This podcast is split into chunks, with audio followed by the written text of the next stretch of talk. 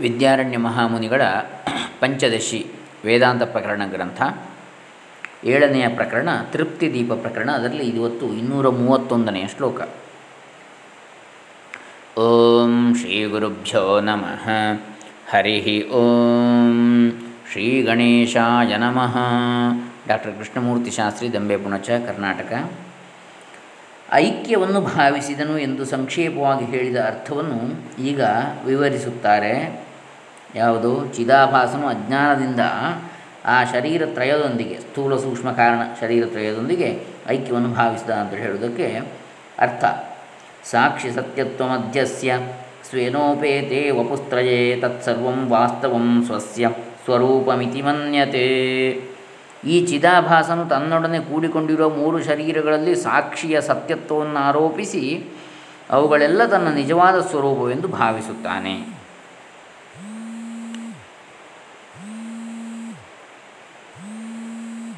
ಆ ಶರೀರತ್ರಯವು, ಜ್ವರವು ವಾಸ್ತವವಾಗಿ ತನಗೇ ಇದೆ ಎಂದು ತಿಳಿದುಕೊಂಡಿದ್ದಾನೆ ಹೇಳಿ. ಆ ಭ್ರಾಂತಿ ಜ್ಞಾನದಿಂದ ಏನಾಗುತ್ತದೆ ಎಂಬುದನ್ನು ಹೇಳ್ತಾರೆ. ಏತಸ್ಮಿನ್ ಭ್ರಾಂತಿ ಕಾಲೇಯಂ ಶರೀರೇಶು ಜ್ವರತ್ಸ್ವಥ ಸ್ವಯಮೇವ ಜ್ವರಾಮೀತಿ ಮನ್ಯತೆ ಹಿ ಕುಟುಂಬಿವತ್.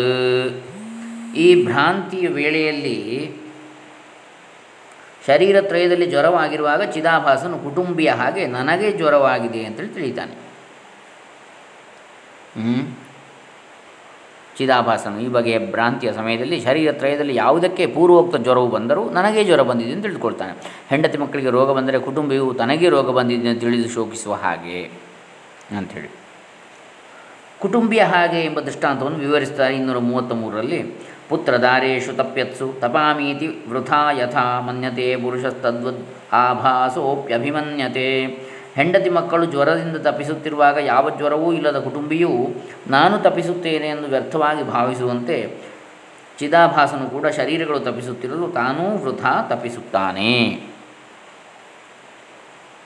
ಹೆಂಡತಿ ಮಕ್ಕಳಿಗೆ ಈ ಪ್ರಕಾರವಾಗಿ ಕಷ್ಟ ಒದಗಿದರೆ ನನಗೇ ಕಷ್ಟ ಬಂದಿದೆ ಮನುಷ್ಯನು ಹೇಗೆ ತಿಳಿದುಕೊಳ್ತಾನೋ ಹಾಗೆ ಈ ಚಿದಾಭಾಸನು ಕೂಡ ಶರೀರಗಳ ಯಾತನೆ ತನ್ನದೆಂದು ಭ್ರಮಿಸಿದ್ದಾನೆ.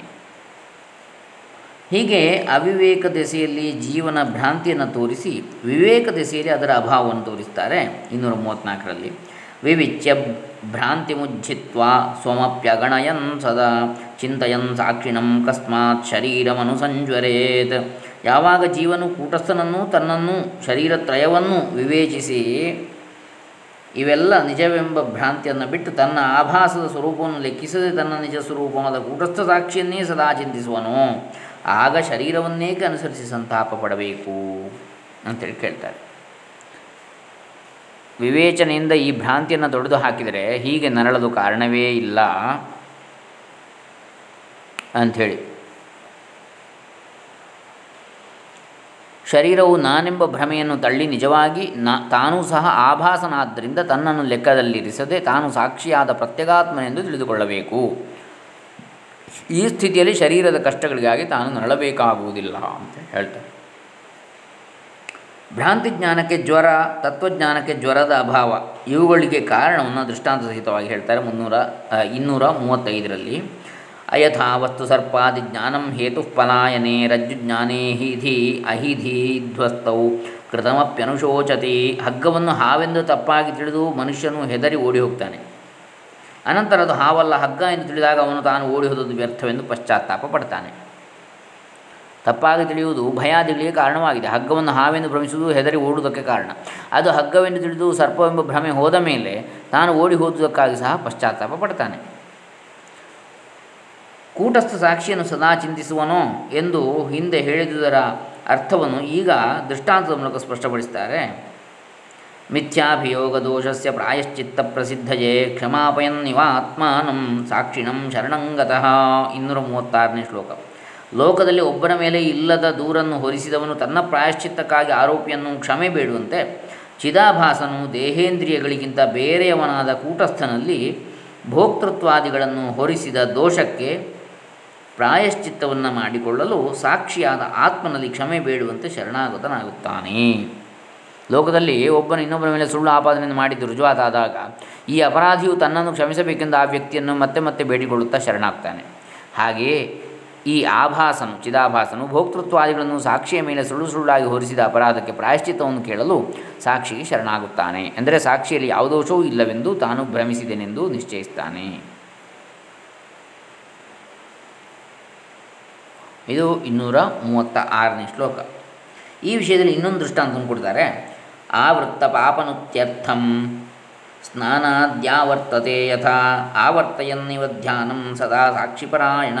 ಇನ್ನೂರ ಮೂವತ್ತೇಳು ಪಾಪವನ್ನು ಮಾಡಿದವನು ತಾನು ಮಾಡಿದ ಪಾಪವನ್ನು ಕಳೆದುಕೊಳ್ಳಲು ಸ್ನಾನವೇ ಮೊದಲಾದ ಪ್ರಾಯಶ್ಚಿತ್ತವನ್ನು ಪುನಃ ಪುನಃ ಮಾಡುವಂತೆ ಆ ಚಿದಾಭಾಸನು, ಈ ಚಿದಾಭಾಸನು ಕೂಡ ಅಸಂಗನಾದ ಸಾಕ್ಷಿಯಲ್ಲಿ ತಾನು ಹೊರಿಸಿದ ಸಂಸಾರಿತ್ವಾದಿ ದೋಷದ ಪರಿಹಾರಾರ್ಥವಾಗಿ ಆತ್ಮಧ್ಯಾನವನ್ನು ಪುನಃ ಪುನಃ ಮಾಡುವವನ ಹಾಗೆ ಯಾವಾಗಲೂ ಸಾಕ್ಷಿಯನ್ನೇ ಚಿಂತಿಸುತ್ತಾನೆ.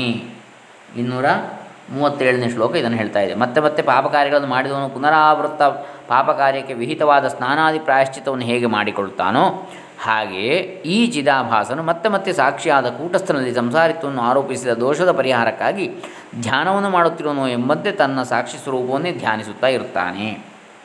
ಹೀಗೆ ಜಿದಾಭಾಸನು ಸಾಕ್ಷಿಪರಾಯಣನಾಗಿರುವುದನ್ನು ದೃಷ್ಟಾಂತಗಳಿಂದ ವರ್ಣಿಸಿ, ಅವನು ತನ್ನ ಗುಣಗಳ ಪ್ರಕಟಣೆಯಲ್ಲಿ ಹೇಗೆ ನಾಚಿಕೊಳ್ಳುತ್ತಾನೆ ಎಂಬುದನ್ನು ದೃಷ್ಟಾಂತದಿಂದ ಹೇಳ್ತಾರೆ. ಉಪಸ್ಥ ಗುಷ್ಠಿನಿ ವೇಶ್ಯ ವಿಲಾಸೇಶು ವಿಲಜ್ಜತೆ, ಜಾನತೋಗ್ರೇ ತಥಾಭಾಸ ಸ್ವಪ್ರಖ್ಯಾತವು ವಿಲಜ್ಜತೆ. ಇನ್ನೂರ ಮೂವತ್ತೆಂಟು ಗುಹ್ಯಸ್ಥಾನದಲ್ಲಿ ರೋಗವಿರುವ ವೇಶ್ಯೆಯು ತನ್ನ ಸ್ಥಿತಿಯನ್ನು ಬಲ್ಲ ಪುರುಷನ ಮುಂದೆ ಹಾವಭಾವ ವಿಲಾಸಗಳನ್ನು ತೋರಿಸುವುದಕ್ಕೆ ನಾಚಿಕೆ ಪಡುವಂತೆ ಚಿದಾಭಾಸನು ತನ್ನನ್ನು ನೋಡುತ್ತಿರುವ ಸಾಕ್ಷಿಯ ಮುಂದೆ ತನ್ನ ಗುಣಗಳನ್ನು ತೋರಿಸಲು ನಾಚಿಕೆ ಪಡುತ್ತಾನೆ. ಇನ್ನೂರ ಮೂವತ್ತ ಎಂಟನೇ ಶ್ಲೋಕ ಇದು. ಅಂದರೆ ಗುಪ್ತಾಂಗದಲ್ಲಿ ಮೇಹರೋಗವುಳ್ಳ ವೇಷಿಯು ರತಿವಿಲಾಸಕ್ಕೆ ನಾಚುವಂತೆ ಚಿದಾಭಾಸನು ಜ್ಞಾನಿಯ ಎದುರಿಗೆ ತನ್ನ ಗುಣಖ್ಯಾತಿಗಳನ್ನು ಹೇಳಿಕೊಳ್ಳುವುದಕ್ಕೆ ನಾಚಿಕೆ ಪಡುತ್ತಾನೆ. ಶರೀರತ್ರಯದಿಂದ ಬೇರ್ಪಡಿಸಿದ ಚಿದಾಭಾಸನಿಗೆ ಪುನಃ ಅವುಗಳೊಂದಿಗೆ ತಾದಾತ್ಮ್ಯದ ಭ್ರಮೆ ಇಲ್ಲ, ಅದೇ ತಾನೆಂಬ ಭ್ರಮೆ ಇಲ್ಲ ಎಂಬುದಕ್ಕೆ ದೃಷ್ಟಾಂತವನ್ನು ಕೊಡ್ತಾರೆ ಗೃಹೀರೀತೋ ಬ್ರಾಹ್ಮಣೋ ಮ್ಲೇಚ್ಛೈ ಪ್ರಾಯಶ್ಚಿತ್ತಂ ಚರನ್ ಪುನಃ ಮ್ಲೇಚ್ಛೈ ಸಂಕೀರ್ಯತೆ ನೈವ ತಥಾಭಾಸ ಶರೀರಕೈ ಇನ್ನೂರ ಮೂವತ್ತೊಂಬತ್ತು.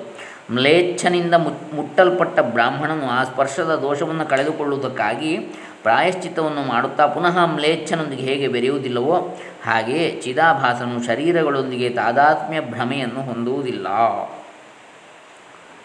ಮ್ಲೇಚ್ಛರ ಹಿಡಿತಕ್ಕೊಳಗಾದ ಬ್ರಾಹ್ಮಣನು ಪ್ರಾಯಶ್ಚಿತವನ್ನು ಮಾಡಿಕೊಂಡ ಮೇಲೆ ಪುನಃ ಮ್ಲೇಚ್ಛರ ಸಹವಾಸಕ್ಕೆ ಹೇಗೆ ಹೋಗುವುದಿಲ್ಲೋ ಹಾಗೆ ಈ ಆಭಾಸನು ಶಾರೀರಕ ರೋಗಾದಿಗಳಲ್ಲಿ ತಾದಾತ್ಮ್ಯವನ್ನು ಹೊಂದುವುದೇ ಇಲ್ಲ. ಅದು ತನ್ನದಂತ ಮತ್ತೆ ಭಾವಿಸುವುದಿಲ್ಲ, ಒಮ್ಮೆ ತಿಳ್ಕೊಂಡ ಮೇಲೆ ಅಂತೇಳಿ.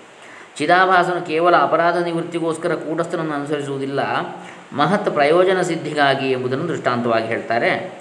ಯೌವರಾಜ್ಯೇ ಸ್ಥಿತೋ ರಾಜಪುತ್ರ ಸಾಮ್ರಾಜ್ಯವಾಂಛಯ ರಾಜಾನುಕಾರಿ ಭವತಿ ತಥಾ ಸಾಕ್ಷಿ ಅನುಕಾದ್. ರಾಜಾನುಕಾರಿ ಭವತಿ ತಥಾ ಸಾಕ್ಷ್ಯನುಕಾರ್ಯಯಂ. ಅನುಕಾರಿ ಅಯಂ. ಇನ್ನೂರ ನಲವತ್ತನೇ ಶ್ಲೋಕ. ಯುವರಾಜ ಪದವಿಯಲ್ಲಿರುವ ರಾಜಪುತ್ರನು ಸಾಮ್ರಾಜ್ಯದ ಬಯಕೆಯಿಂದ ರಾಜನನ್ನು ಹೇಗೆ ಅನುಸರಿಸುವನೋ, ಹಾಗೆಯೇ ಈ ಚಿದಾಭಾಸನು ಕೂಡ ಮೋಕ್ಷ ಸಾಮ್ರಾಜ್ಯವನ್ನು ಬಯಸುತ್ತಾ ಸಾಕ್ಷಿಯನ್ನು ಅನುಸರಿಸುವನು ಅಂತೇಳಿ ಹೇಳ್ತಾರೆ. ಯುವರಾಜ ಪದವಿಯಲ್ಲಿ ಪಟ್ಟಾಭಿಷಿಕ್ತನಾದ ರಾಜಪುತ್ರನು ಮುಂದೆ ಸಾಮ್ರಾಜ್ಯ ಅಧಿಪತಿಯಾಗಬೇಕೆಂದು ಹೇಗೆ ಮಹಾರಾಜನನ್ನು ಅನುಕರಿಸಿ ನಡೆದುಕೊಳ್ಳುತ್ತಾನೋ ಹಾಗೆ ಈ ಚಿದಾಭಾಸನು ಆತ್ಮ ಸಾಮ್ರಾಜ್ಯವನ್ನು ಪಡೆದು ಬ್ರಹ್ಮಸ್ವರೂಪವನ್ನು ಗಳಿಸಬೇಕೆಂದು ಸಾಕ್ಷಿಯ ಚಿಂತನದಲ್ಲಿ ತೊಡಗಿರುತ್ತಾನೆ ಅಂತ ಹೇಳ್ತಾರೆ. ಇದು ಇನ್ನೂರ ನಲವತ್ತನೆಯ ಶ್ಲೋಕ.